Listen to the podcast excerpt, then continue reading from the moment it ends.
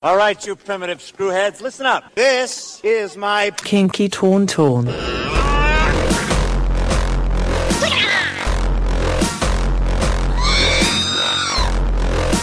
Shields up, Captain. This landing is gonna get pretty interesting. Define interesting. Oh god, oh god, we're all gonna die? Perhaps today is a good day to die.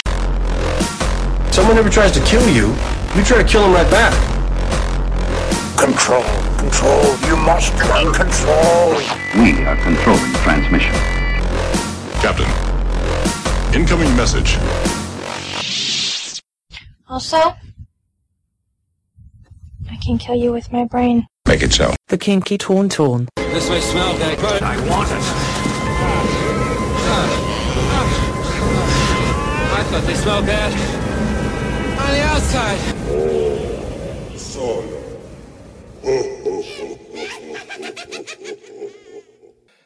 Hey everybody, it's time to put that flux capacitor into high gear because this is the Kinky Tauntaun. It's Buchacha coming at you. And Jeff. And Jeff. Jeffrey, uh, what do we got smoking on the on the uh the old grill today? Well, we have uh, first things first. Let's Uh, do it. Star Wars icon Carrie Fisher, age 59, took to Twitter to force bitch slap people who were discussing how she had aged. Wait, wait, wait, wait, wait, wait, wait, wait. People age? Yes, I know it's shocking. So you're you're saying, despite the fact that someone is a celebrity, they are in fact governed by various physical laws, including uh, you know thermodynamics and the laws of entropy. Yes, yes, everything breaks down. Well, fuck. I don't want to be a celebrity anymore. Then. All right, car- carry on. We're men. Ca- We're carry men, though. We can be- on. Carry on. We're men. We can be a little older. It's okay. okay, okay.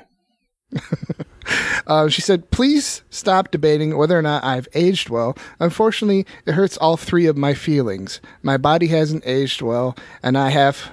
Uh, my body hasn't aged well, as aged as well as I have. Blow us.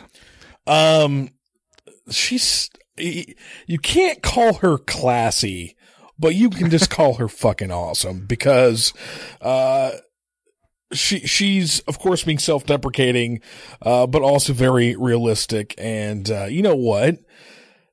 My my my views of Carrie Fisher have been ever shifting. I during the eighties, I remember she she married Paul Simon, and she was in some you know like when Harry met Sally, and uh you know she had left her Princess Leia ways behind her, and I didn't really look at her as being all super attractive anyway. Even uh I guess because I was just too young when Return of the Jedi came out, uh, I couldn't. go back and look at the gold bikini now no, that no, you're an no, old no. man. I'm with you there. Like that, that's all fine and dandy, but you go back and look at when Harry met Sally, you're like, oh, uh, uh, but I will say that she's always had a beautiful mind. Uh, she's done a lot of script work and things like that. And obviously she's right, man. Uh, her wit is right there on top of these other assholes who, uh, apparently were taking issue with her, uh, aging, you know? Well, a couple hours later, speaking of her mind, she she tweeted, "My body is my my body is my brain bag. It hauls me around to those places and in front of faces where there's something to say or see." uh, she might as well be like on Supernatural or something. She's like, we're, she's just wearing a meat suit. All right, we're, we're, we're just wearing meat suits, guys. It's true. Or if she was, or she, or she was had uh, flatulence. Doctor Who. Oh yeah, yeah. Okay, all right. um, yeah, all right. That's that, that's uh, very solid. Carrie Fisher in top form. I, I'm hoping they can get some of that sass in the next two movie scripts. Well, like I was saying, she was 26 when she donned the gold bikini in Return of the Jedi, and with prodigious, prodigious amounts of smoking that went on back then, not to mention the epic Ooh, lust of drugs you- and alcohol consumption. You went there. She partied like a rock Yeah. star, man. well, we're lucky she still looks alive. Uh, she yeah, she doesn't look like a cast off from The Walking Dead or something. True. I mean, Nick Nolte. I watched a movie with Nick Nolte. Oh, Nick Nolte the other day. It's the uh, It's the Oh, the Walk in the Woods. It's recent. It came out this year with uh he and Robert Redford. And holy fuck! I mean, he's never looked great to begin with, but um, yeah, dude, it was bad. It was real bad. Yeah, Nick Nolte and what's the other blonde guy who just went off the rails? Gary Busey. Busey, yes. Yeah, yeah, he he looks pretty terrible. Well, did you know they asked her worshipfulness to lose 35 pounds to reprise her role? You know, I could see that. Yeah, I remember seeing something about that and how like she's like, I'm so fit and healthy right now. It's not me. And like, that, I mean, that's just her being her as well. Like she, she can't really be her sullen, melancholy, uh, cantankerous self when she's thin and skinny and happy with the world. Needs those uh, those uh, food endorphins. Artists need pain. I have said that for years and I'll say it again. She's an artist. She needs her pain and chocolate. and chocolate and little Debbie's. All right. I think we can conclude that story. Um, wait, what? There's good news? According to the latest poll from Quinnipiac University, Bernie Sanders would beat Donald Trump 51 to 38 in a general election matchup. The poll suggests Hillary Clinton would also put Trump in his place, though by a more modest 47 to 40. Jeff, we have we have to have a discussion. I, I don't think we've actually had the discussion on air as of yet. But this Donald Trump thing, it, I mean, I I was talking to our boy Mohammed the other day, and he he is convinced to this day, to this moment, that Donald Trump is trolling America in the most grandest way, the, the grandest way possible. And he thinks that it's all, it's all a big ruse to show how stupid people are. And if he were to pull that off, I would be like, holy shit, Donald Trump's the man. He just proved how asinine everybody who wanted to vote for him was. Because if you'll notice, all these dickheads are coming out of the woodwork. You know, all the- these latent bigots and, uh, you know, Yes. racists and, uh, all that. Uh, and I, I guess I'm with everyone else who's just like waiting for the punchline, man. It's like, are we joking? Is this guy for real? Well, he's either trolling or he's just a troll. Well, that's I, I I think he actually might be for real. I mean, I want to believe. I want to believe. I want to believe, Jeff. I want to believe. But I, Well, I think he's just a troll.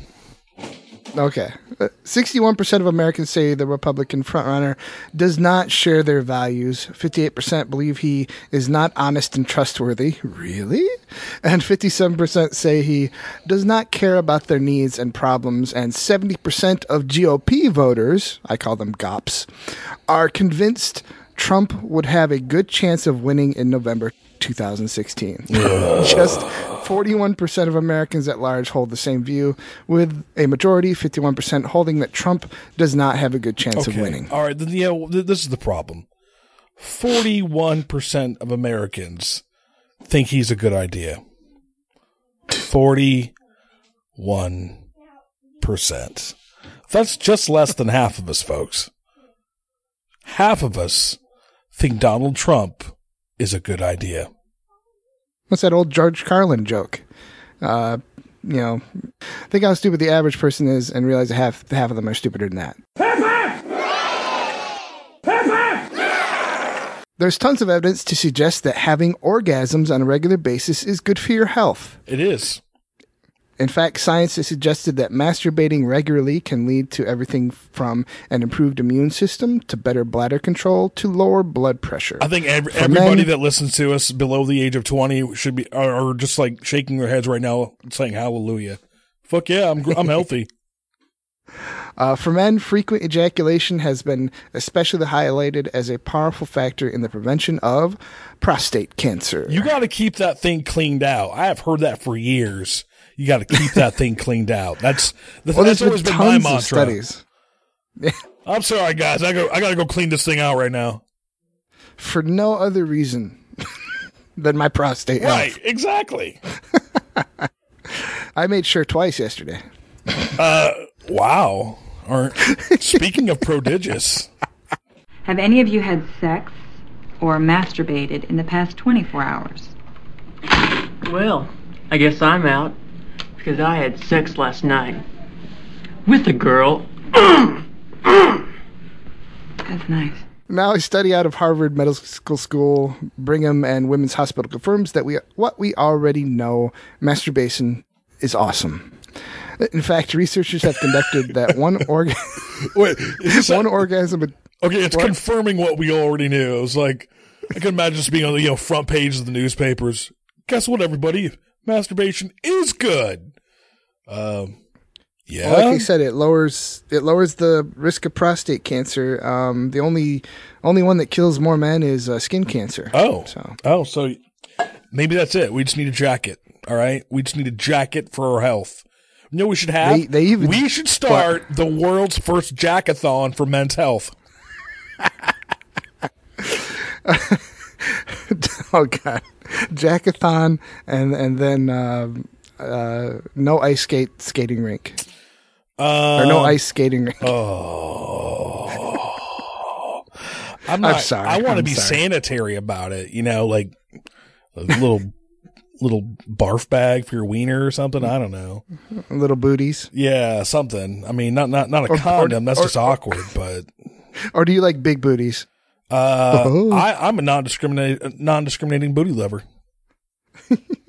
Uh, they even crunched the numbers. The study data showed that the participants who ejaculated 21 times a month were 22% lower risk of getting the disease. Uh, all right. Well, you you you heard it here first.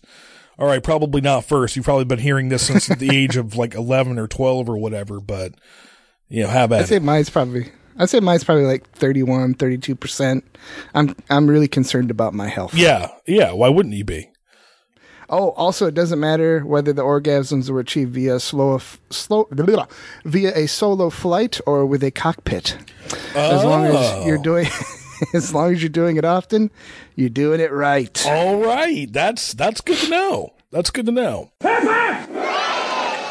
Pepper! All right, carry on, sir. Religion or culture? Here's a tweet from ISIS leaders. We urgently call upon every Muslim to join the fight, especially those that live in the land of the two shrines or Saudi Arabia. Saudi Arabia. It finishes with rise. Um, ish, asa, asa. Uh, speaking of Um, masturbatory acts, ISIS. what the fuck do these guys think that they're they're trying to do? I mean, I, I realize they're trying to incite like mass rebellion against you know the the, the evil s- satanic West, but uh, it's just it's a weird we are we are living in a very strange period of time. Uh, the the twenty you know 2015 2016 I think has has the potential for being one one of the stranger ones out there. Well, you got all that, you know, like 14th century style behavior Yeah, and also genetic manipulation with like CRISPR and things like that. I know. Like, then, then we have the on the news where we, we you know we may have discovered a, a Dyson sphere on some far Oh, distant yeah, reaches was of the galaxy. I mean, that's that's the period that we're living in. Um, it's all quite pe- peculiar. These are these are queer times, my friend. Queer times. Well, even the when ISIL leader Akbu Bark, Akbu Barker, I'm Well, sure I'm pronouncing you know, that right. I'm I'm all for calling you Oh. know not even referring to ISIS as ISIS or ISIL, uh, but rather this Daesh thing, D A E S H, which means you know apparently in, in Arabic means barbarian, but that's also how the uh, the acronym is formed in Arabic, and they they don't like it. They they take issue with Daesh. Well, anyways, one of the douchebag leaders of you know ISIL called upon Muslims around the world to join his caliphate. Many Muslims around the world uh, confidently replied that they'd rather do well anything else. Uh, a couple of replies that are quite humorous. Sorry, Gov. Colonosp- colonoscopy booked. Ah, I can't speak Oh. today. Colonoscopy booked. Uh, you should have told me before I just renewed my Pornhub subscription. Wow. You got to do the dishes, bruv. Uh, okay. I want to. I want to wait till until April to find out what happened to Jon Snow. Uh, that's a great answer. That's a great. That's a great response. Uh, my dad said I have to be home by 8 p.m. Will we be done by then? Oh my god. I just read the Quran. It says no, bro. Sorry, mate. Oh my god. Sorry, but this Big Mac isn't eating itself. Okay. I, I'm I'm a little busy with the legendary super mutant overlord that keeps nagging me in Fallout 4. No can do. Oh, okay. That's. Santa Santa just got me FIFA 16, so maybe in two decades or so. Oh my god. Only if there's free pizza. And sorry, but I'm watching Star Wars. Maybe tomorrow. Uh, of course, of course. yeah. So to me, they're just doing normal shit. Um, you know, I, I love how they're you know the, the West is satanic and we're we're evil and things like that. Yet they use social media and technology. I'm saying you do realize True, without you know like knowledge and not living in the fucking dark ages, you would have none of that shit. Uh, quite qu- quite the uh, hypocrisy.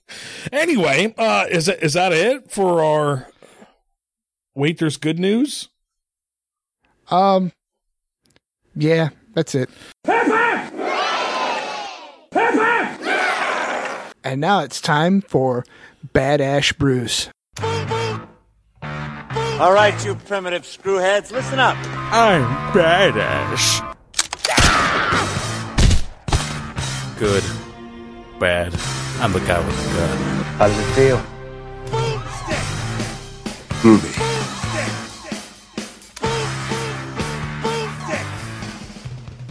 Hail to the king, baby.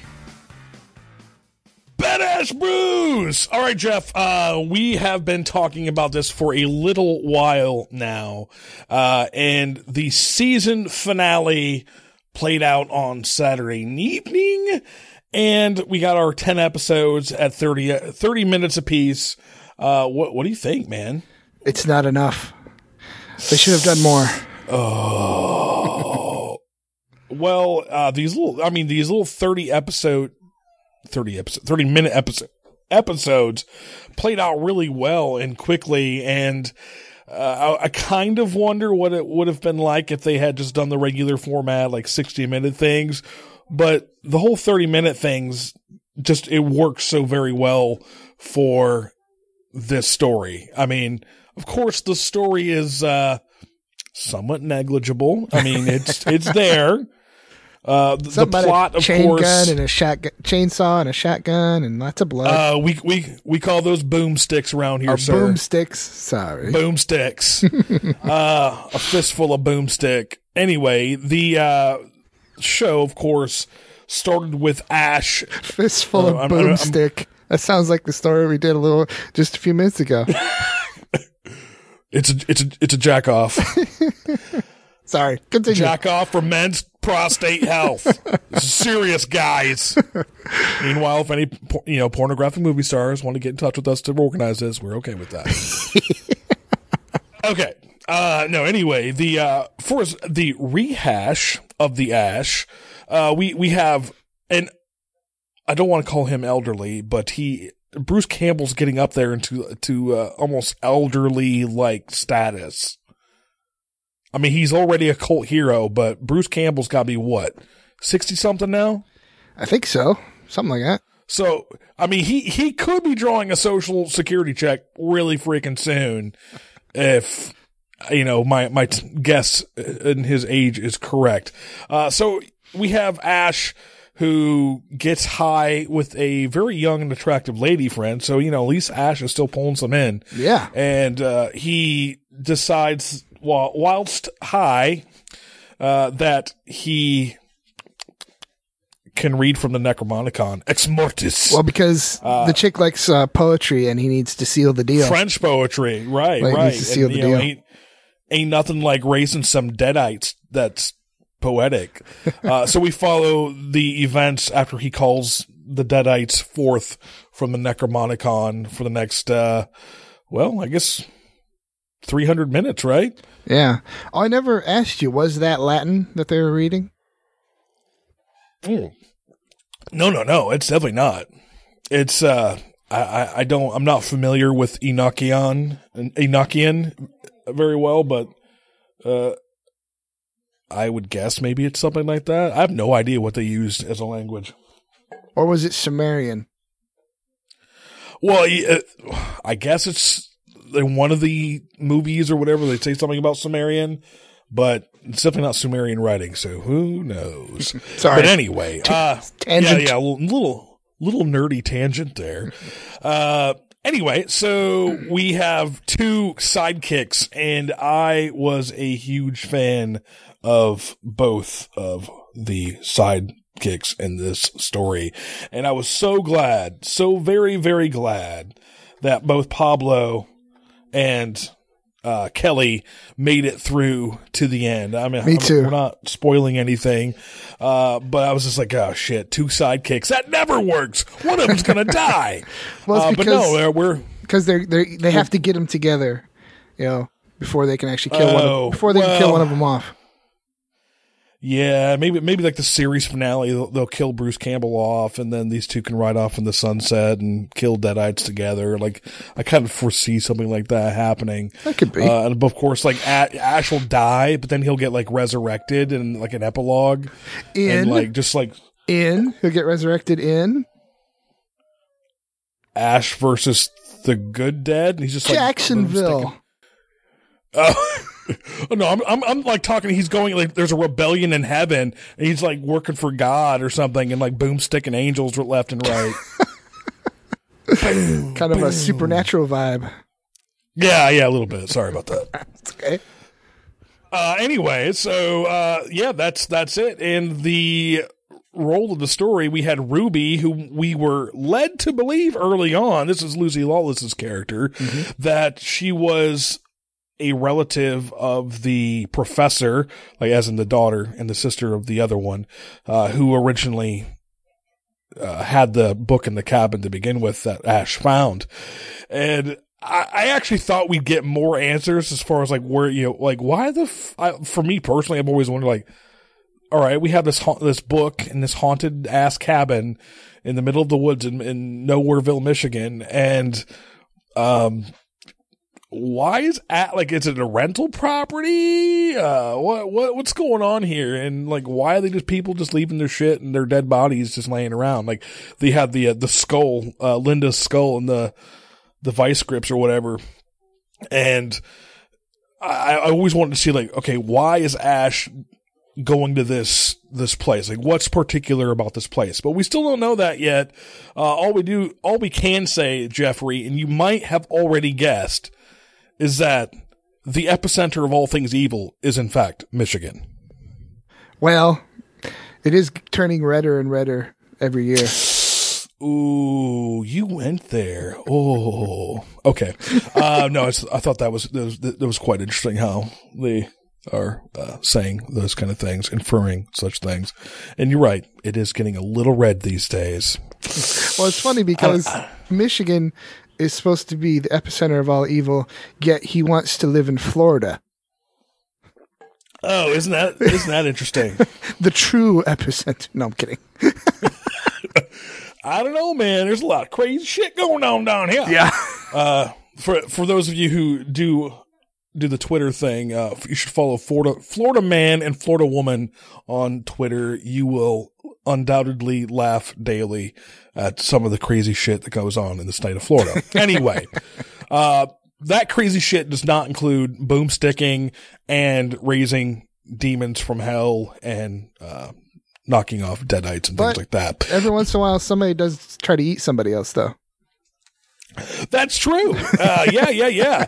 The yeah, there's what was it called? Flakka is that new drug? It's basically it's based on uh, the bath salts. Yeah.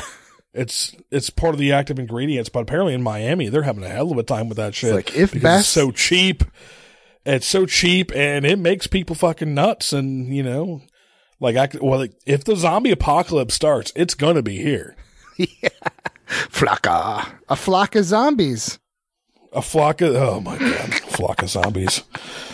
Anyway, back to Lily Lawless. we were led to believe that her character was in fact the relative of the professor who left the book in the cabin. Uh, come to find out, she's definitely not related to those people at all. Uh, in the interest of warning people, I don't think I've spoiled anything, but I'm spoiling shit now. Lucy, Law- Lucy Lawless is not that person. She's in fact one of the dark ones. And if you can think back all the way to your original Evil Dead, when it talks about how the Book of the Dead Necromonicon was written, it talks about how it was written by the Dark Ones uh, in the ancient days. So Lucy Lawless is uh, old. Speaking of stars that look good for their age, old. Oh, she looks phenomenal. And I think she was recently in a movie naked as well, or a movie or a show. well, she was she Oh, was wait, naked it was in Spartacus, right? all yeah all the time. Yeah, Oh yeah, yeah, yeah. So, um, good for her. Apparently, the laws of entropy are not really working very well on Lucy Lawless. well, it is New Zealand. It's it's hard to get there. it, she probably she probably has done fewer drugs as well. True. She she probably doesn't have the uh, thousand dollar a day coke habit that Carrie Fisher had in the nineteen eighties. Whatever. Okay. But yeah, she said she wrote it. They're like, I don't think she wrote it by herself, or do you think? Um, I think they're wanting to say that she wrote the, the, the fair chunk of it, maybe not everything in there, but I think the inference is that she wrote the majority of what is in that book. Now I don't know about you, but I did not see that coming. No, not even remotely. No. So that was a very, a very pleasant surprise. Uh, and of course that was the uh, season finale from this past Saturday and into, uh, her offering the deal to Bruce Campbell. Of course, she's, she has the, they actually cut out the cover of the Necromonicon and pasted, I, I just sort of flew and pasted itself onto Pablo and he's squirting out, uh, vomiting out little demon babies. Yeah, those those. Not only was that part creepy, where he's vomiting out the amniotic sacs, but Yes. the the little you know no-eyed kids were pretty goddamn creepy. They were very creepy, and uh, I kept thinking that like, oh, Kelly's gonna get, oh fuck, Kelly's gonna get it. Oh my god, Kelly's gonna get gutted by one of those creepy kids. But it didn't happen, and I'm, I'm very, very glad that that didn't happen. Yeah, we- At that point, I thought Pablo was a goner for sure. Yeah, Um, we did you lose the thought- hot blonde chick though. That was a little disappointing. Uh, you knew that was gonna happen. I know. They they were just saving her for later. She was just they they were stalling on that one. Yes, the uh, the attractive blonde Australian girl who was Uh, hiking in the woods Samara was uh, Samara Weaving is her actual name. She is the niece Hugo Weaving's of daughter? Hugo, niece. She's Hugo. Nie- oh niece. Oh, yeah. Oh, look at me, I guessed it. Yeah, I was Nerd like, knowledge. Wait a minute, there can't be that many. Oh, maybe it's more like a really common name in Australia, but I, I I'm, looked it I'm up. glad that the apple fell far from that tree, man. Jesus. She did some kind of bikini movie. If anyone's interested in looking for pictures. Wait, isn't Hugo Weaving puts is in drag in some movie? Oh, really? Yeah. Oh my god, I don't remember what movie it was. To Wong Foo But or yeah. something?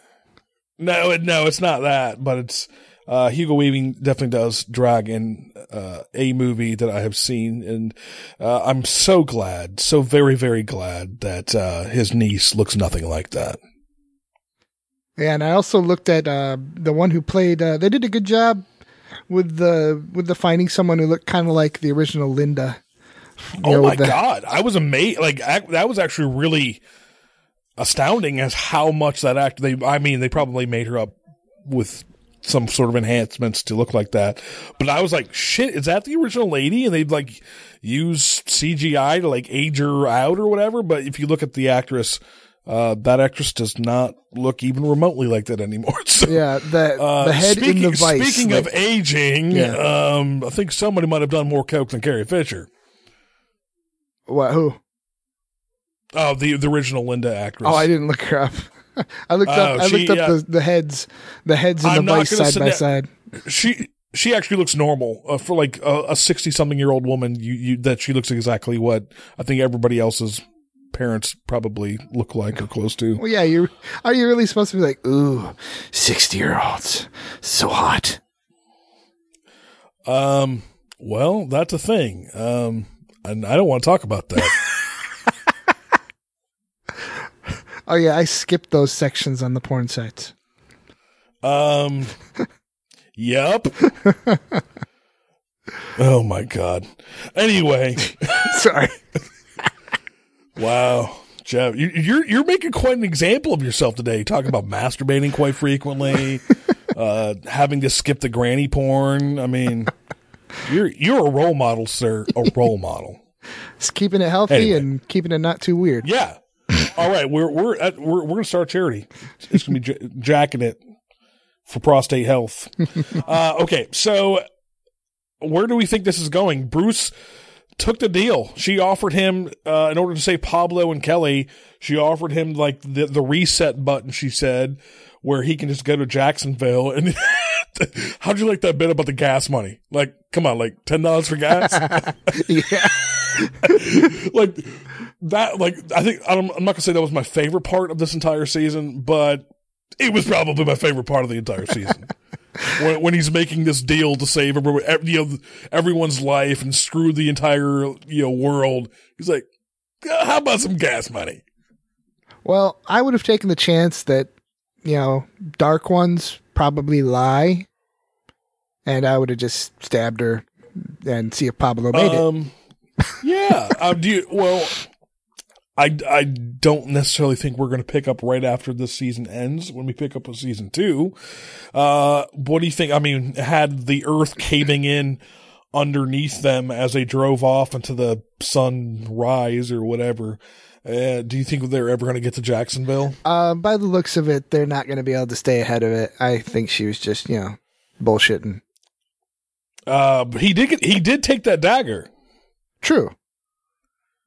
So I, I, I almost think that she has intentions of leaving him to the side and us picking up like six months later and, uh, you know, like shit starting to happen and it's sort of, uh, it's gotten into the world, but people don't know it yet. Or, or imagine, you know, th- those three just kind of going about their day. Everything around them is going to fuck, but, but the Deadites uh, leave them alone. You know, just like, Yeah. you know, I see skies blue, crowds of white. You know, I, I all right. I do. If they saw that, I think they would definitely. Pa- Pablo would not stand for that. well, yeah. He, he's a good man, that Pablo. Um, Too bad his girlfriend got decapitated. oh, what? The the Australian girl, the weaving girl. Oh yeah. Well, did we actually didn't see what happened to her? Did we?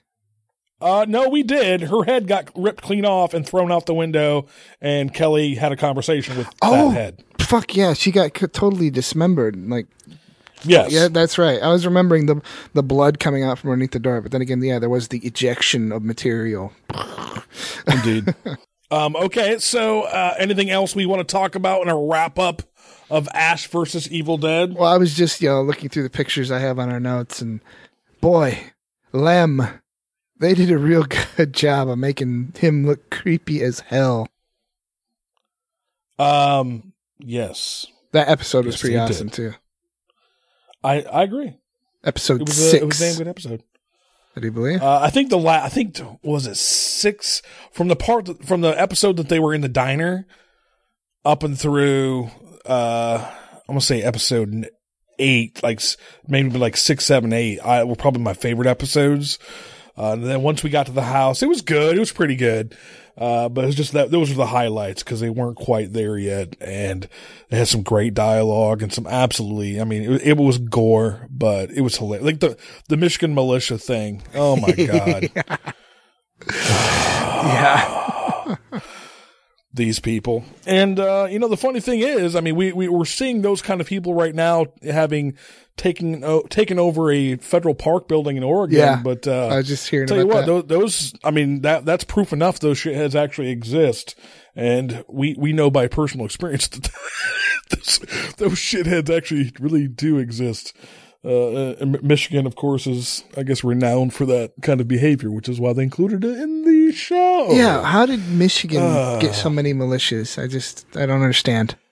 Uh, yeah, I don't know. It's it's a weird dichotomy because you have the, you know like you, you have the urban areas, Detroit, and the arsenal of freedom during World War II, and uh, you know, manufacturing all, all that shit, and then you have everybody else out in the woods apparently hunting and loving their guns. So uh, it's I, I guess it has more to do that with that than anything. Well, hunting, Oh, hunting guns is one thing, but uh, I don't know. Like I remember way back when I was pretty young when I first started hearing about Michigan militia stuff, but I knew this guy who was talking, you know, one of my brother's friends or something. He's like, "Oh, have you heard about the Michigan militia? It sounds really cool." Blah blah blah. I'm like, "Oh, that sounds really cool." And then you know, like, come find out later all the shit that they did and what they're associated with. But it turns out Timothy this guy, the McVeigh? same guy.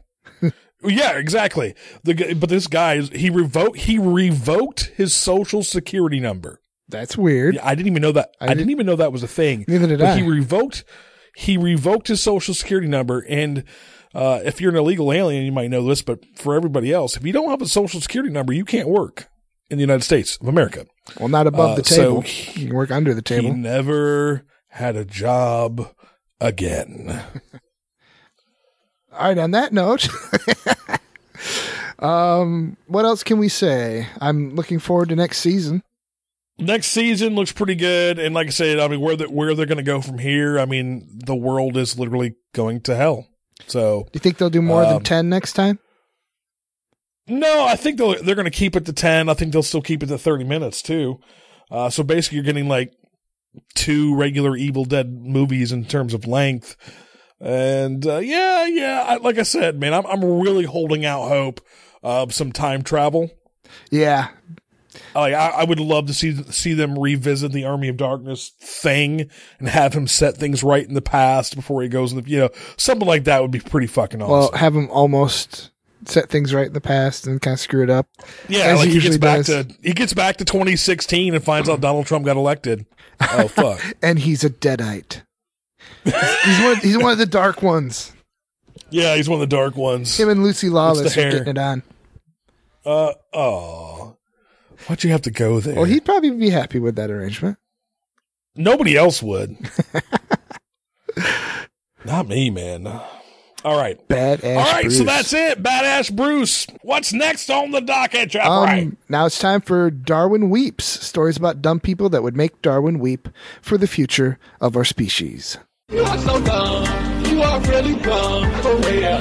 So dumb, so dumb, so dumb, so A Texas woman says her Christian faith gave her the power to redirect a tornado away from her home.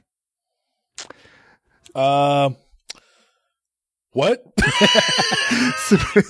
Sabrina Lowe of Rowlett, Texas, said 10 family members were Uh, visiting Texas, of course.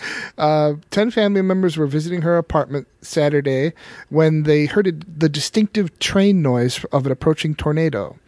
In the statement, in the statement, Lowe said, "We actually went outside and started commanding the winds because God has given us authority over the winds, the airways, and we just began to command the storm not to hit our area. We spoke to the storm and said, "Go to unpopulated places."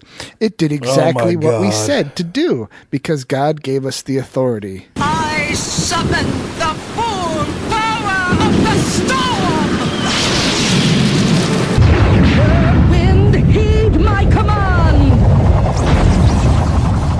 Uh, Jeff, that woman obviously needs to be a superhero. Yeah, no shit.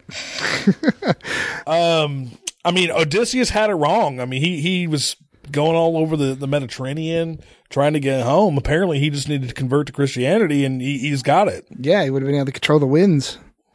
exactly. I mean, fuck. Well, the, what do you do? Uh, I I, I don't. Yeah, that's actually a, a, a symptom of narcissism. So uh, I'm just going to chalk that up to uh, this woman being a narcissist. yeah, among other things. or just plain batshit crazy. Yeah. Whatever. The EF4 tornado, with wind speeds up to 180 miles per hour, was among nine confirmed tornadoes that swept through the Dallas area, killing 11 people and destroying more than a thousand buildings. No one was killed in Rowlett, but the tornado damaged or destroyed about 450 buildings. Um, I say, as long as she's taking credit, can the owners of the 450 buildings sue her? I think that's a reasonable question, sir. a reasonable question.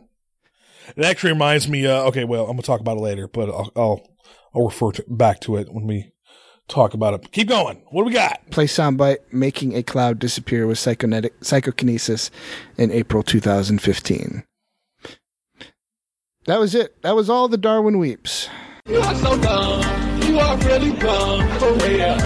So dumb, so dumb, so dumb, so Um, let me see. And now it's time for our science, history, and technology segment we call Cool Shit.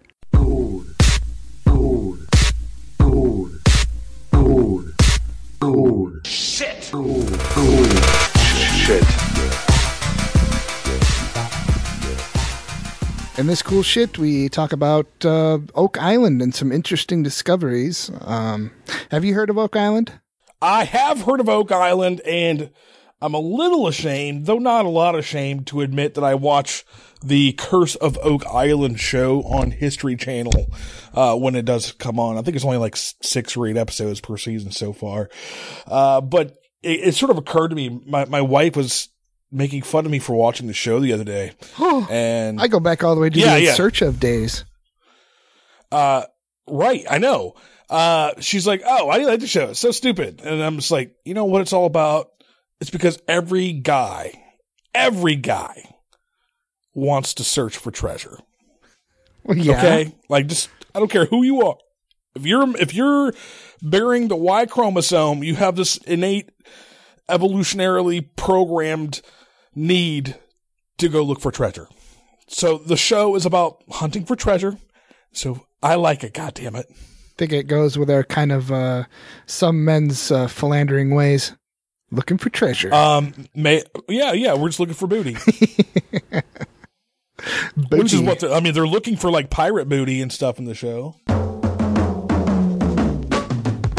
Professor, what's another word for pirate treasure? Well, I think it's booty. Booty. Booty. That's what it is. Um, all right, continue on. The curse, or no, is- we're, we're not talking about the show necessarily. We're talking about something at Oak Island, Jeffrey. Well, a group of researchers has come up with a controversial theory that the Romans set foot in the New World more than a thousand years earlier than Columbus. Whoa, whoa, whoa, whoa, whoa. Whoa. Wait a minute. What? Say what? Say what again? Say what again? I dare you. Well, the theory centers on a discovery of what they believe to be a Roman sword on Oak Island off Nova Scotia.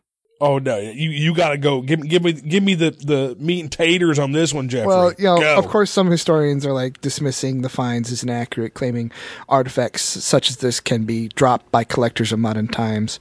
But uh, scientists are currently unable to rule out that possibility. But uh, um, there are more finds. Uh, finds include a Roman shield boss, like you know the metal kind of circular thing on a sh- rounded thing on a shield. Right, yeah. Uh, a, a number of Micmac carved images by indigenous people uh, drawn on cave walls in Nova Scotia. Some of these images show what is believed to be Roman legionnaires marching, as well as carved stones on Oak Island that possess a language from ancient Levant, which uh, um, I don't know if Levant. I'm Levant. Well, the Levant is an approximate historical geographical term referring to a large area in the eastern Mediterranean. The Levant included all of the islands and countries along the eastern Mediterranean shores, extending from Greece to Cyrenesia? Cyrenica. Cyr- Cyrenica, sorry. I, I'm just anglicizing the hell out of that. uh, well, uh, okay. I was going to say Cyrenacia, but you know. All right, keep, keep it coming, man. Other findings include a Romanary, a Roman legionary whistle found on Oak Island in 1901. So this has been going on for a while, and uh, and a small this is all really peculiar. yeah, and a and to you know corroborate in kind of another geographical region, uh, a small Roman head sculpture was found in Mexico City in 1933. Yeah, yeah, yeah. And I'm, I'm actually I've done some research on that. And Uh, it was during the reign of Septimius Severus that it is alleged that uh, he lost. Uh, like basically a, a fleet of ships. Nobody know what happened to it. Obviously, it was shipwrecked somewhere. But uh, that's the idea that they are that maybe they got to Mexico. Cool. And there's something we might talk about another time where they found a cache of coins, of Roman coins. The date from that same, uh, if I remember reading right, dated from the same that Severian time frame.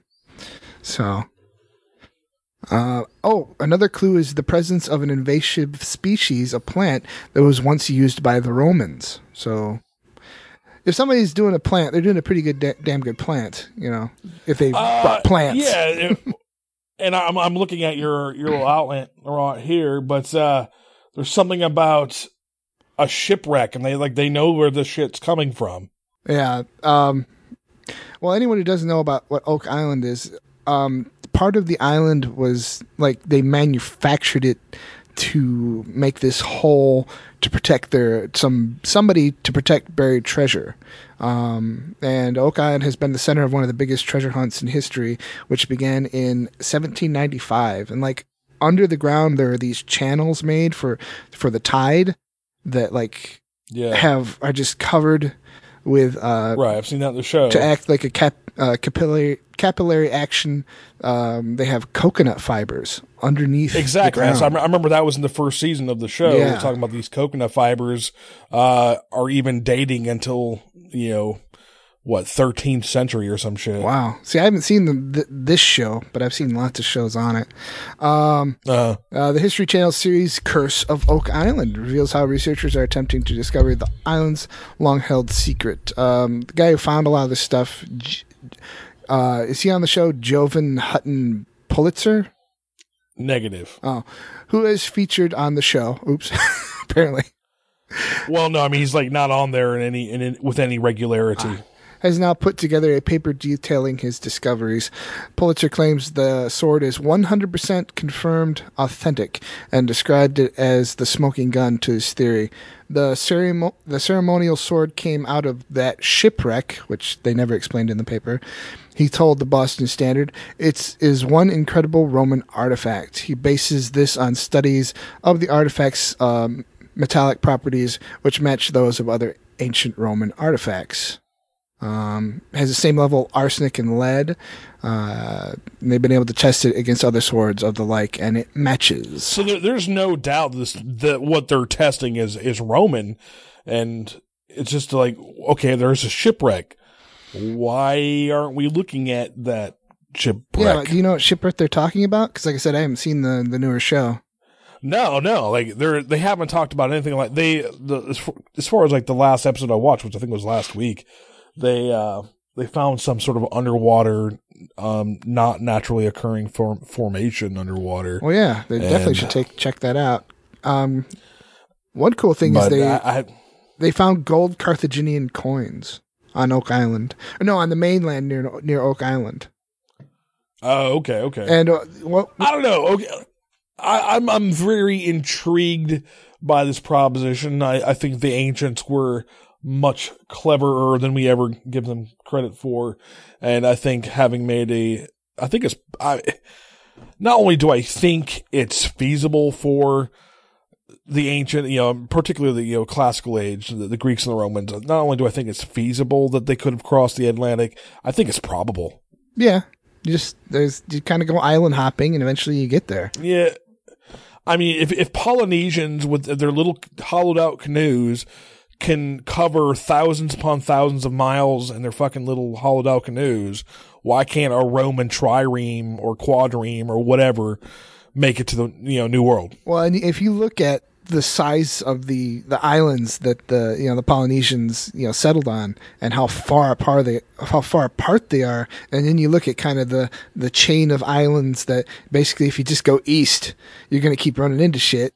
Uh, across the Atlantic, Yeah. from you know from Iceland to Greenland, and then Exactly. yeah, some from and then just kind of all the way down. And of course, it, you know, we're talking about an age where it was a lot colder, so there were, uh, you know, they could have readily seen ice and you know steered to the south of it, and it's feasible that they never got out of out of sight of something that might have resembled land anyway. was that during the Little Ice Age. Uh, well, yeah. Um, and you the what was the emperor you named Severin Severus? Septimius Severus was it was during his reign that apparently a, a fleet of ships was lost at sea. Was that anywhere near the Punic Wars? No. Oh, no, so the well after that. so the gold Carthaginian coin is kind of interesting then. Well, uh, Carthage is destroyed in 146 BC, so I don't necessarily think that there would have been a lot of gold coins around, even uh, as far as Carthaginian coins go. I'd like to see what the scholarship is. Well, in those that's what I'm saying. It's that seems a little odd to me that they found. It- that that is a little anachronistic even for that period. But anyway, we we uh, we we move on, sir. Well, you know, like I said, so now some historians believe that it was uh, the Romans that discovered America, but others, you know, they kind of know now that the Vikings, at least, were here yeah, I mean, yeah, we know the Vikings before course, Columbus. Yeah, long, uh, long before Columbus ever got about there. a thousand years. And I think. And, I mean, when we have we have archaeological evidence for such, whereas uh, I think even when we were kids, that hadn't quite been discovered yet, Yeah. or maybe just recently discovered. Well, not a But yeah, thousand it's, years, it's a sure thing, man. Not a thou- what? not a thousand years, a couple hundred, several hundred. Well, it would have been about six hundred years. Yeah, that's what I was thinking. So this one was about a thousand years. That one would be, yeah. So interesting. All right. Cool shit. Uh, yeah, that's that's some cool shit there, Jeffrey. Guess what? It's time for our 2015 entertainment review.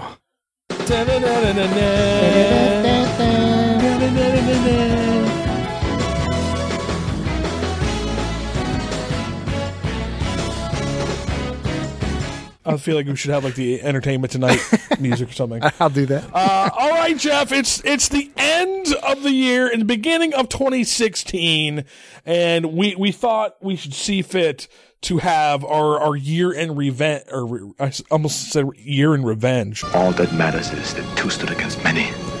That's what's important. So grant me one request. Grant me revenge.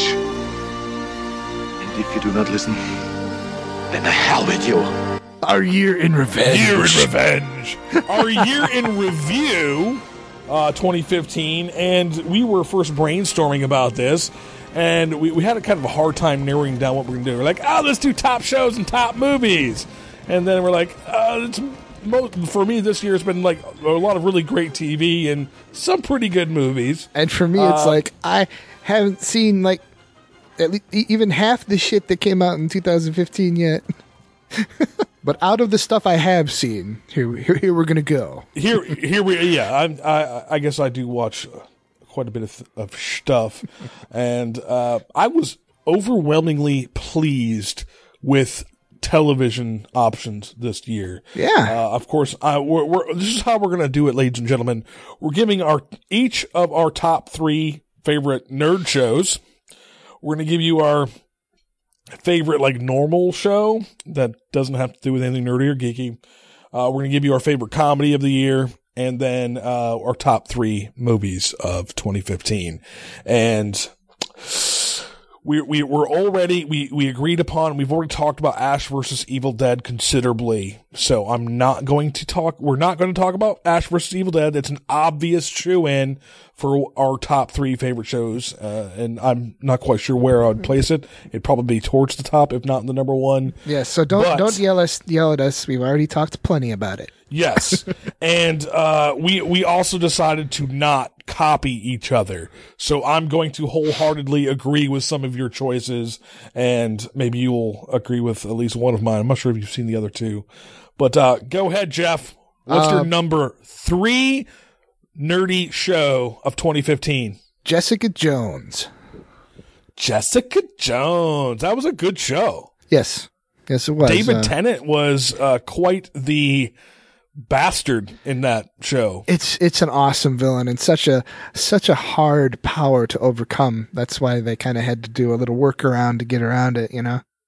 Oh yeah, yeah. So yeah, we're talking about, of course, David Tennant's portrayal of the villain Kilgrave, who amounts to really nothing much more than a serial rapist. Yeah. Uh, and like it's he's so disturbing as this individual, and uh, yeah, man, that's a that's a, a damn good choice. Yeah, basically, if he says it, you have to do it. So Exactly. Yeah, that's that's his power or whatever. And uh, we're we're not going to get into it too much, but they also introduced the character of Luke Cage, who's going to be getting his own show on Netflix as well. Oh, cool! And of course, it even referred to one of the characters on the other show, which we'll talk about in a few moments. All right, uh, Jeff, my number three favorite nerdy show of 2015 was a show on Amazon Prime. Uh, I don't know if you have the means to watch it, but I definitely recommend it because I don't think you have seen it yet. It's called The Man in the High Castle. well, I saw the first episode at your house, Okay. and It I was I was interested based- in it before. So and yeah, it looks good. Okay, it's based on a Philip K. Dick novel, and I I am willing to put out there that there is no other author alive who has given Hollywood more fuel for the fire than Philip K. Dick. Like What- what else has he done? I mean, other than like Stephen King, who is garbage. Uh, Philip K. Dick is Blade Runner, dude. Oh, okay. Sorry. What else? Blade Runner, Minority Report, uh, Paycheck. I mean, uh, there's a huge list of movies that are, are based on either novels or the stories of Philip K. Dick. So pretty prolific. And yeah, yeah, absolutely. And uh, his stuff is just wacky and out there enough where you, you you have to adapt it. I mean, I'm sure we, we have a lot more stuff to of his to adapt, and he was a really weird dude in real life too. So, um, I'm, I, I would even put forth that uh, some sort of fictionalized real life story about Philip K. Dick would be pretty damn good. anyway, uh, the story about the man in the high castle is it's what if the Germans and the J- Japanese won the uh, World War II, and uh, well, I'm not. I want you to watch it, so I'm not going to say too much about it. All right. but man, it it it really sticks well to how you think history would turn out. Uh, it's interesting to see how Americans would have adapted. And as far as the geography is laid out and the conquering of America, you have the Japanese Western states. So you have like the Pacific Northwest, California, uh, on over to like Utah, Nevada, things like that. The Ring of Fire. Japanese Pacific states. Yeah. And then you have the, uh, freeze, it's the, uh, neutral, I don't know, it sounds like Star Trek, but like the Rockies are like a neutral zone. And so people actually have some freedom there. And then, of course, anything beyond the, uh, the Rocky Mountains into the east is all German controlled. Uh, so the, the setup of the story is we think that there's something going on between the Germans and the Japanese. And there, of course, Hitler is alive, but he's not well. And there, a bunch of the Japanese and the Germans are afraid that once Hitler dies, uh, of like Parkinson's, I think is what they said he has, that, uh, Goebbels and one of the other top guys is going to, uh, attack Japan. And so Japan's kind of like hedging their bets and trying to prepare for what might come. Yeah, but Uh, there's also the whole historical precedent of the you know the uh, the great man who conquers and and then all of his underlings once he dies just destroy destroy it and break up the Right, conquered lands. right, So I don't think Japan That- would actually have much to worry about. Well, uh, but this is this is also the thing though. Uh, Germany Germany used the nuclear bomb on America rather than uh, us using it on Japan, and so uh, you kind of you have if you have Hitler, you know, pushing the button of the Death Star, you're not going to fuck around. True. I'm saying after he's So- dead though. Uh, well, yeah, but he's he's still got a finger on the button, so to speak. Anyway, that's my number three. All right, Jeffrey, your number two f- nerdy show of the year. The strain. Ooh, like it. Uh, I I did not know that you you had watched The Strain actually. Yes, I binge watched it. So season two. The for one and two, I just kept. Okay, okay. through. So you you watched it all recently then. Yeah, yeah. Um, I got you. I loved the flashbacks and the story of the master on all the Yeah. all the Nazi flashbacks. They were just. That, I, I like Speaking shows with, with flashbacks, like uh, you know historical flashbacks. Yeah. I, I I got you. No, it was good. Uh, and I think The Strain has been one of those shows where like you never know it's going to come back for an, another season because it plays out in the summer. So you, you you keep hoping for more, and you're like, ah, you get it. And they left a cliffhanger, of course, season one. Then you watch season two, and you're like, ah, fuck, they left a kind of cliffhanger again. Uh, so yeah, I'm with you right there, man. I, I definitely enjoyed that show. It's just well. creepy and kind of gross and cool. Um, I'm uh, yeah. It it's. I love the you know how the vampire mythos uh, they they turned it on its head and not in a Twilight kind of way where they've uh, really just made it a caricature of the myth, but uh, the vampires from the strain are pretty awesome. Yeah, they're Like, almost if- they're kind of like zombies, but they can also be controlled by like the Yeah. master. Yeah. Uh, and I think that it's it, you know they, of course it's called the strain because it's it's focusing in on the uh, biological aspect of this disease that turns someone into a vampire. Uh, And it's kind of like a all good. parasitical, kind of a parasitical infection. Yeah. And uh, uh, not to spoil too much, but man, when they pull that like six foot, you know, worm out of that guy's mouth. Oh my god! In the first season, I was like, Yeah. holy shit. Ew. Ew. All right, what's your number two? My number two is a film, or film. It's actually a show, rather, on HBO, uh, by Dam- Damon Lindelof and the original author of the work. It's called The Leftovers, and I don't know if you've wa- if you watched the first season of The Leftovers, like I liked it. It was really subdued, very mel- you know, very melancholic, and uh, almost to the point of being like a constant depressing show to watch. Uh, how, however, they really, not only did they like change that for season two, they also changed the opening, uh, theme song, which makes it almost seem like it's a happy little show. Just if you're going to listen to the theme song of the, uh, season two. And, Uh, Is this the, uh, are these the ones with the with the kid from uh, you know from the eighties who was in you know in that family TV show? I don't think so. Shit, what was his name? I can't think of his name.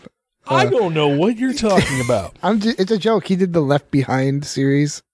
Oh my God, Kirk Cameron. Kirk God, God damn it, Jeff. Jesus, no, no. Uh, but if anybody is uh, unfamiliar with the leftover show, it, it's sort of like it has the idea of the rapture and whether or not people got taken up by uh, this you know holy act of God, but not nearly enough people have been taken uh, percentage wise for a rapture. And so the first season you have Christopher Eccleston.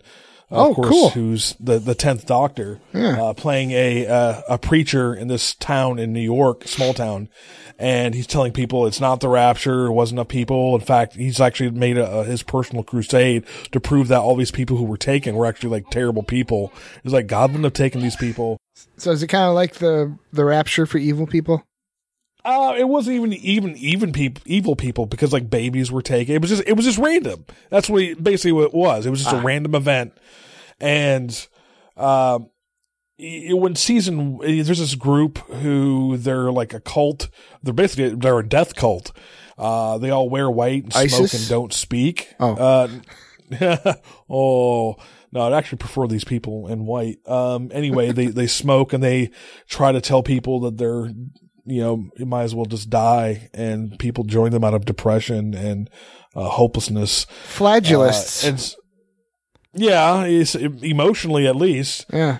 And so, uh, so, yeah, that's where season one goes. But season two picks up with uh, Justin Theroux, who is, uh, I guess, well, I guess one of his his best known roles is that of being Mister Jennifer Aniston.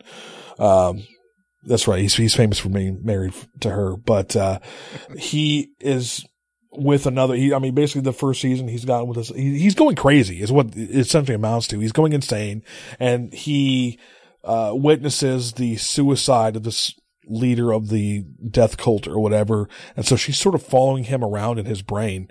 And so that this entire second season, he's having like these moments where he's trying to ignore and then talk to and work through this, uh, his, his anguish. Kind of like Dexter. Yeah, it's it's it's it's a lot it's a lot more nuanced and uh, emotional, I guess I should say. Uh, comparatively. But they, everybody in this, like, they moved to Texas. Apparently, you know, as I was talking about, I'd go back to the story about the woman from Texas who thought she can control the, the tornadoes. Uh, there was one town in the entire world that didn't lose a single person on the day that the event happened.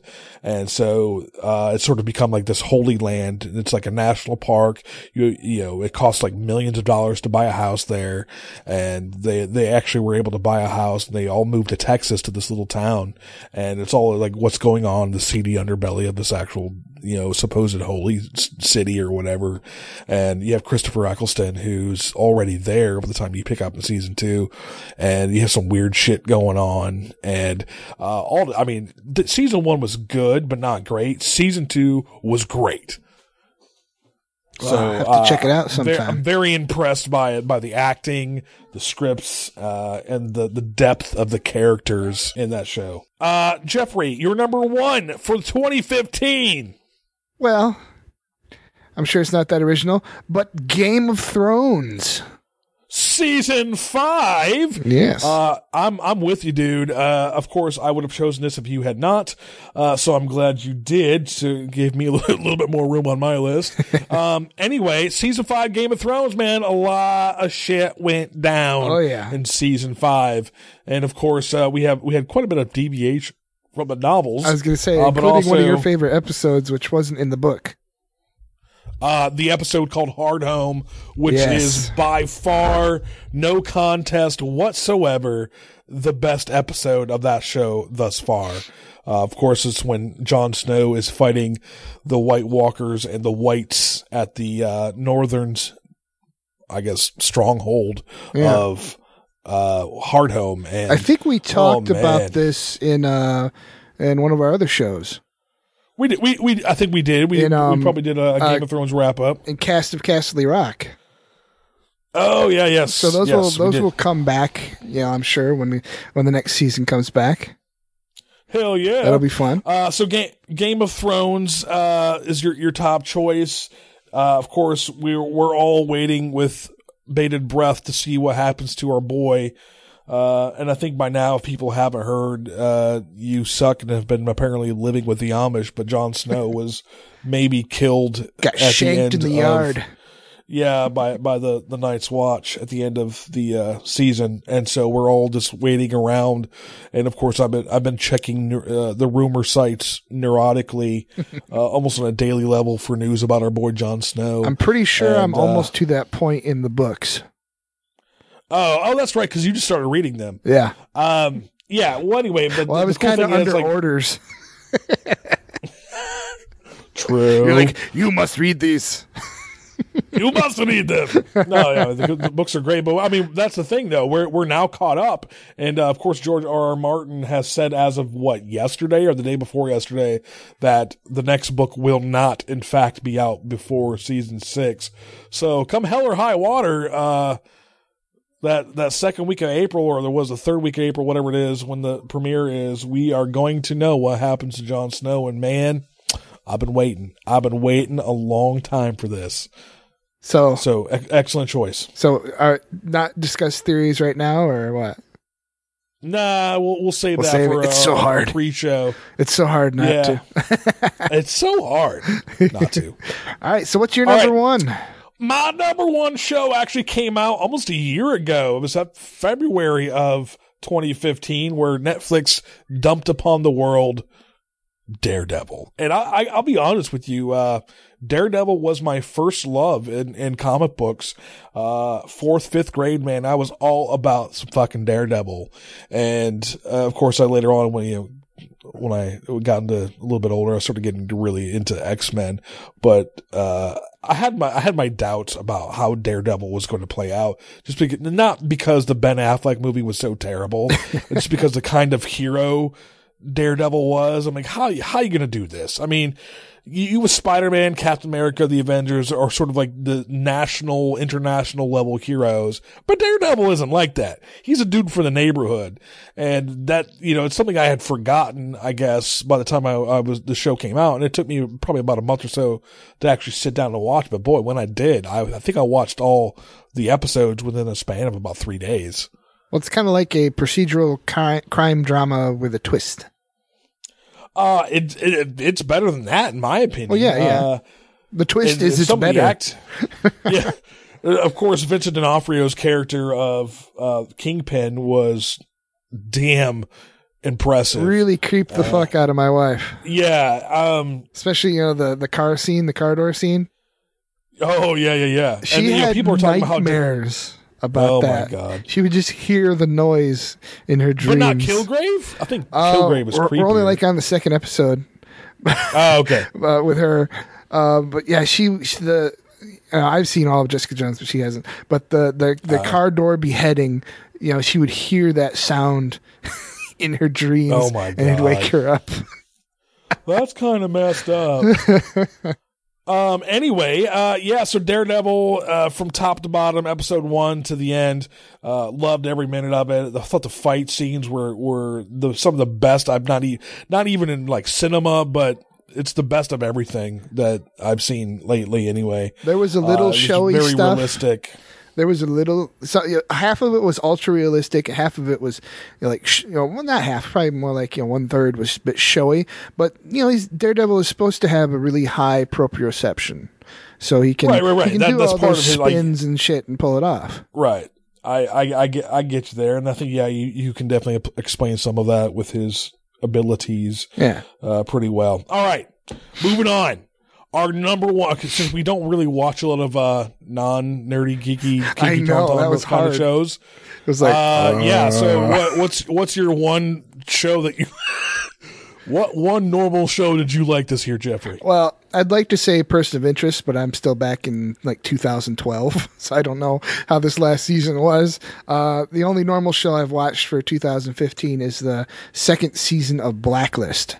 Uh, people keep telling me to try that. To try Blacklist. It's I watched like, the first two or three episodes, and I was like, eh. Uh, it gets, Um, it's I got you. I got you. All right. Well, my my normal show is, uh, of course, AMC's Better Call Saul. Which did you watch? No, I haven't seen it. Jesus Christ, Jeffrey! God, Sorry. God damn it! Well, think about the Better shit Call I haven't Saul. seen. I know. Uh, I'm not going to say it's as good as Breaking Bad, but it definitely has that same vibe. Great writing, phenomenal acting. I haven't even finished Bob Breaking Bad O- yet. Odenkirk is. Wait, wait, wait, wait. What? I haven't even finished Breaking Bad yet. what planet do you live on? I I just like a couple of weeks ago. I just finished Falling Skies. Oh, Jesus so Christ. should I, tell I you actually how far to finish that show because I, they jumped the shark, and I'm just like, I'm done with it. Um, like once that little girl grew up, like in a day, into to some hot, hot blonde woman who was Asian, I'm just like, I'm fucking done with this show. Anyway, um, no, you you have to finish Breaking Bad because one of the very last episodes of the show, it's a show entitled Ozymandias, uh, was actually directed by one Rian Johnson, who is not only directing but also writing the next two Star Wars. I think he told me what Osmandi meant one time. Oz- Ozymandias, yes, he's he's writing and directing episode eight, and then just writing episode nine. Uh, but Ozymandias is actually rated a nine point nine on IMDb, Holy crap! and that's with like seventy two thousand votes. Holy crap!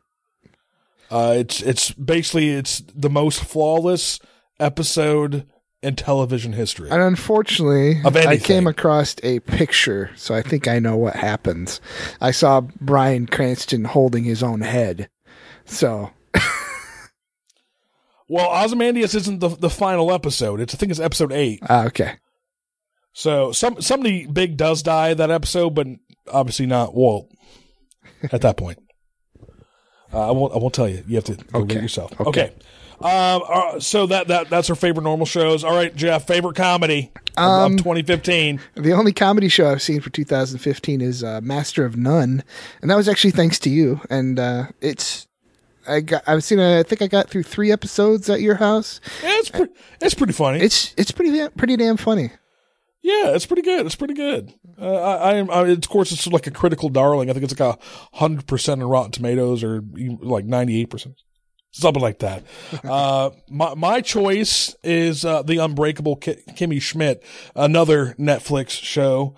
Um, I think the what Daredevil, Jessica Jones, Master of None, and Unbreakable Kimmy Schmidt. And what's all, the name uh, of the guy Netflix who does the. Master of None? The guy who stars in it. Aziz Ansari. Oh yeah, the comedian. So if you like his comedy, you'll probably like the show. Yeah, yeah. he- I actually don't really like his comedy very much, but I like Master of None. uh, Unbreakable Kimmy Schmidt, of course, is a completely different kind of show. Uh, it's very whimsical and uh, outlandish, but I think that's that's something I dig. And if you haven't had a chance to check it out, you should check out Unbreakable Kimmy Schmidt. All right, Jeff. Top movies. What's your number three movie? My number three, um, 2015. Like I said, I haven't I haven't seen like half the movies I intended to see, so it's kind of like a three way tie between Inside Out, uh, Age of Ultron, you know, Avengers, and uh, Terminator Genisys, which I know I'm probably gonna get. All right, all right. I'm with you, dude. Right. Um, I, I'm I can agree with one of those. In fact, I, I guess You I, did agree with one of those, that. exactly. Yeah, I, I, I agreed with my number three is also Inside Out, and I know we said we didn't want to overlap, but you tied, so I took it. Um, Terminator Genisys, Jeffrey. Uh, you might lose your street cred with that. Uh, it was what it was supposed to be, an action movie. It didn't. O- It didn't like make me like, oh my god, I need to rethink the universe now. It was like, holy shit, you see that just blew up, and now that's gonna blow up too. And oh, he just shot that guy. It was one of those. So, you, uh, well, it was was, enjoy- at least better than a Michael Michael Bay movie. it was enjoyable on a base level. You know, I, I actually like Terminator Genisys more than I think most people did. We we we all you know we we did a culture dig about that. Um, Age of Ultron, I was a little disappointed with, but it was still you know reasonably good. Yeah. Uh, but of course, Inside Out, man, Inside Out made it made me feel feelings in my feelings maker. It was the exact opposite of Terminator Genisys. It was not a base. yeah, yeah. It was not it base at very manipulative emotionally, Yes. and I, I felt like I've seen the movie probably four or five times now, and each time uh, I I feel it, man. I feel it right in the feelings maker. In fact, we and- watched it what a week ago. Yeah, yeah, we watched it on Saturday, right? Yeah, yeah. Thank you Fri- for no, that. it's Friday. Thank you for that, Yeah, by the way. Um. Anyway, so what, what's your number two, Jeff? Um, The Martian. I was very pleasantly surprised in that. I know I'd heard people say it was good, Good, but I thought it was a good show. I thought it was damn good. Um, Good movie. The the gallows humor aspect of it was excellent. Yeah, Yes. yeah. I, like it. I think it's going to be an Oscar front runner. Uh, maybe not the number one, but it's definitely it's definitely going to get nominated. Uh, and my number two is your number, Number one. one. so we can go ahead and just throw that out there. Uh, but is of course the Force Awakens. Yes. Uh, and despite the issues with that movie, uh, it was still very much a, a return to form for the Star Wars galaxy. Well- and it set up the things that needed to be set up, and the performances. I mean, the performances made that movie. Yeah. And the reason I have it as my number one is partially kind of hope for the future. You know, I'm, excited about what's to come. The other movies didn't really I have agree. that. The other movies didn't really have that as much. It was it was the opposite of that. Yeah. it was nothing but despair. Episode three. Oh, what kind of shit is this? Well, I meant the other movies I chose didn't really have that.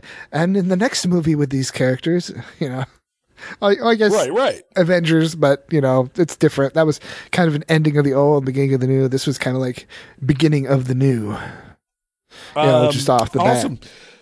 So my number one movie of tw 2015 is actually a movie that's getting thrown out there quite a bit on, on the critic circuit right now, and uh,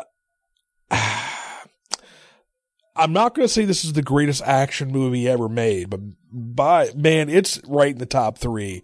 Uh, that's Mad Max Fury Road. But the the plot was a little thin. Uh, plot was it was driving an entire movie. Yeah, it it, it, it took place almost entirely in real time, so I don't expect much in terms of plot, but character wise, I mean the the actors hit it out of the park. Tom Oh, Hardy yeah, yeah, yeah. and Charlize Theron uh, as Furiosa and uh, you know, just ju- just uh, the little vignette, that little vignette in time you get in Mad Max's world, and that the whole crazy ass chase throughout the entirety of the movie. Man, it's just it knocked my socks off. The whole movie Uh, can be summed up in like almost in one phrase: "Shit, run!" Or, or drive Or drive, Uh, yeah. you- you're you're right, and um, just how it all uh, it's really masterful filmmaking how that movie plays out from start to finish because it is in fact and for the most part real time. Yeah. Uh, over the course of an hour and a half or whatever, and it, it doesn't like once it grabs you and it, it grabs you in the probably in the first two or three minutes, it doesn't let go until you know the credits start rolling. And I will say, whoever the kind of creepy boss guy was, good taste in women. Uh, yeah, it, what is something Joe? uh, I f- I forget. It's it's been a little while since I've I've watched it. Like Tamerjan Joe or damn it, what's his name? I don't know. Anyway, you're right. He was a pretty creepy dude. Yeah. and of course he was chasing his lady friends, his impregnated one especially, uh, on the way to get Furiosa and later on Mad Max. Anyway, that's my number one. All right, Jeff, that that's gonna bring our uh, 2015 year in review to a close. And, And now I what? I have a quick Oedipal Earth. Don't frack my mother. Don't frack my mother.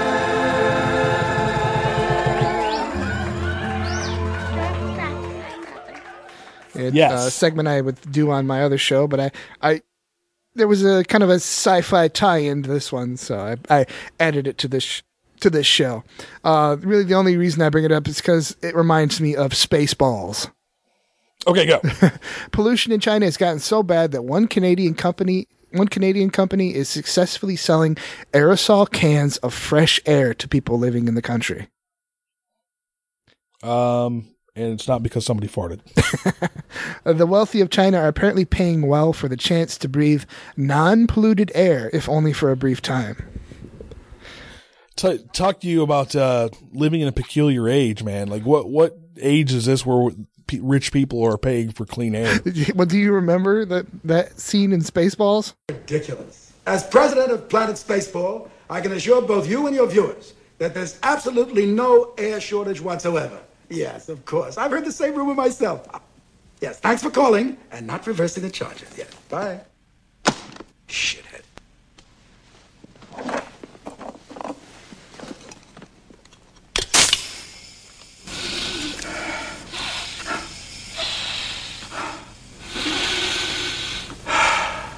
President screwed.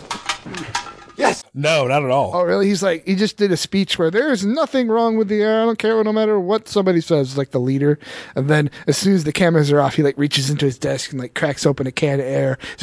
Oh, Well, the air is called Vitality Air, and the first batch uh, sold 500 canisters filled with fresh air from the Rocky Mountain town of Banff.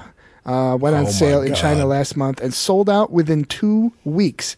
We could be selling air, dude. oh my God! You know, to talk about the talk about the green the the green And revolution. It's coming from Colorado. From yeah, it's coming from Colorado. It makes me wonder how fresh that air really is. no, it's coming huh? from Banff, Canada. I think, Uh, or is that in Colorado? I don't know, but um, Oh, Cal, Cal, you said Rockies. well, yeah, there's a there are Rockies in Canada too. It keeps going. Oh, Canada, Canada. Okay, okay, I got you. Uh, now we're uh, they say now we're taking lots of pre-orders and our upcoming shipment. We're getting close to the 1,000 mark. Um, the air sells for 14 to 20 dollars depending on the size of the canister. oh my God, people are stupid. People are so stupid. But just think about it, dude. We could be selling air. I know, man. We could be se- Canada, right? You know, we could we could uh, like sell air even from Florida because you know lots of people think of Florida as the sunshine state. It's sunshine we can sell air. sunshine. It's Clean sunshine air. sunshine, Yeah. fresh air. All right, Put a little do it. LED light with a mirror in the bottom of each can. Let's do it. Let's do it. um, All right, man. now What's next? and now they're not that important, not even close to normal, but definitely not boring. It's N3 News. They sure do love a man or eight in uniform. Two Belgian newspapers are reporting that during November's ISIS manhunt in Brussels, eight soldiers and two policewomen uh, coped with the tension by throwing an orgy.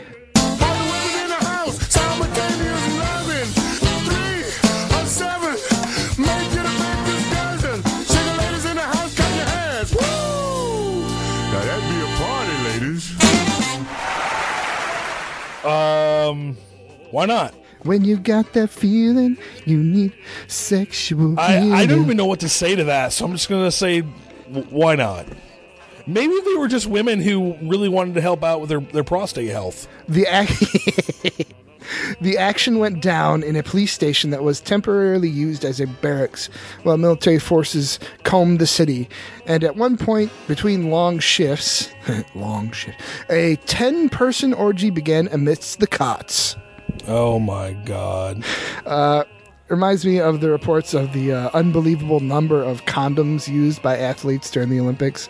You know, it's like you get That's true. I've heard, I've heard about that. you Right, get right. like h- a hot, young, fit people together, and of course, what they want to do, they want no, they want to fuck each other. They're gonna fuck, man. Yeah. yeah exactly. Um, I hope no one gets in trouble for this. After all, they were getting off off duty. And our last story for the day: a hard lesson. Oh, the government, the government in the Netherlands has clarified that it is legal for driving instructors to offer lessons in return for sex, as long as the students are over the age of eighteen. Seems perfectly reasonable. However, Those Dutch, I tell you. you might not think they're so reasonable after this next part. However, it is illegal to offer sex in return for lessons because that would be prostitution. So the guy, you know, the guy, whoever's doing the lesson can say, "Hey, I'll, just give me sex. I'll give you a lesson." But you can't go, um, "I'll give you sex if you he- give me the lesson for free," because that would be prostitution. Oh my god. Now, oh, prostitution okay. it- to make it even weirder prostitution is legal but it is strictly regulated and the instance of the person who wants the driver's uh, um, you know, lesson asking for sex would technically be unre- unregulated prostitution so it's illegal Oh, I'm glad they clarified that. I really am. isn't that weird Uh, all right, man. All right. and that is it Uh, that's going to wrap it up. So uh, I guess that's it for this episode. Episode four. No, we already did episode Five. four. This is episode five already. Episode five of the Kinky Tauntaun. it's been fun Bye, everybody. bye Hello, cutie pie. What is thy bidding, my master? Listen to me very carefully. You are mine now. You belong to me. My nipples are very sensitive. Feel how soft my skin is. Do it. Do it. Ew, seriously? That is so gross. There, fucker! Do you need assistance? Kinda grabs you by the boo-boo, don't it? More teens are having fuck, having luck. He has an erection. Yeah, yeah, yeah. It's all her fault. Then he got an idea. A wonderful, awful idea. Seduction used to be an art. Now, of course, it's brutish and it's predatory. And here's what consent is the person is severely intoxicated or unconscious as a result of alcohol or drugs, is physically or developmentally disabled. The victim is under the age of 13 or is elderly. So, as long as the girl's 13, she can give consent for sex, provided it's creative and enthusiastic. You keep using the word. I don't think it means what you think it means. No means yes if you know how to spot it. Fat, drunk, and stupid is no way to go through life. I am not gay. I never have been gay. He says he's not gay, but uh, let's see what a few drinks and a back massage will do to him, huh? What do you think? Me? You, the old lady, a little sandwich action? Okay. But I get to be on top. Let me guess. You dropped the soap. Please take that out of my ass. You're in more dire need of a blowjob than any white man in history. Gross, right in the fucking eyeball. Because it, it really does make you feel like you're inside this 11 year old girl. in a profoundly wholesome way.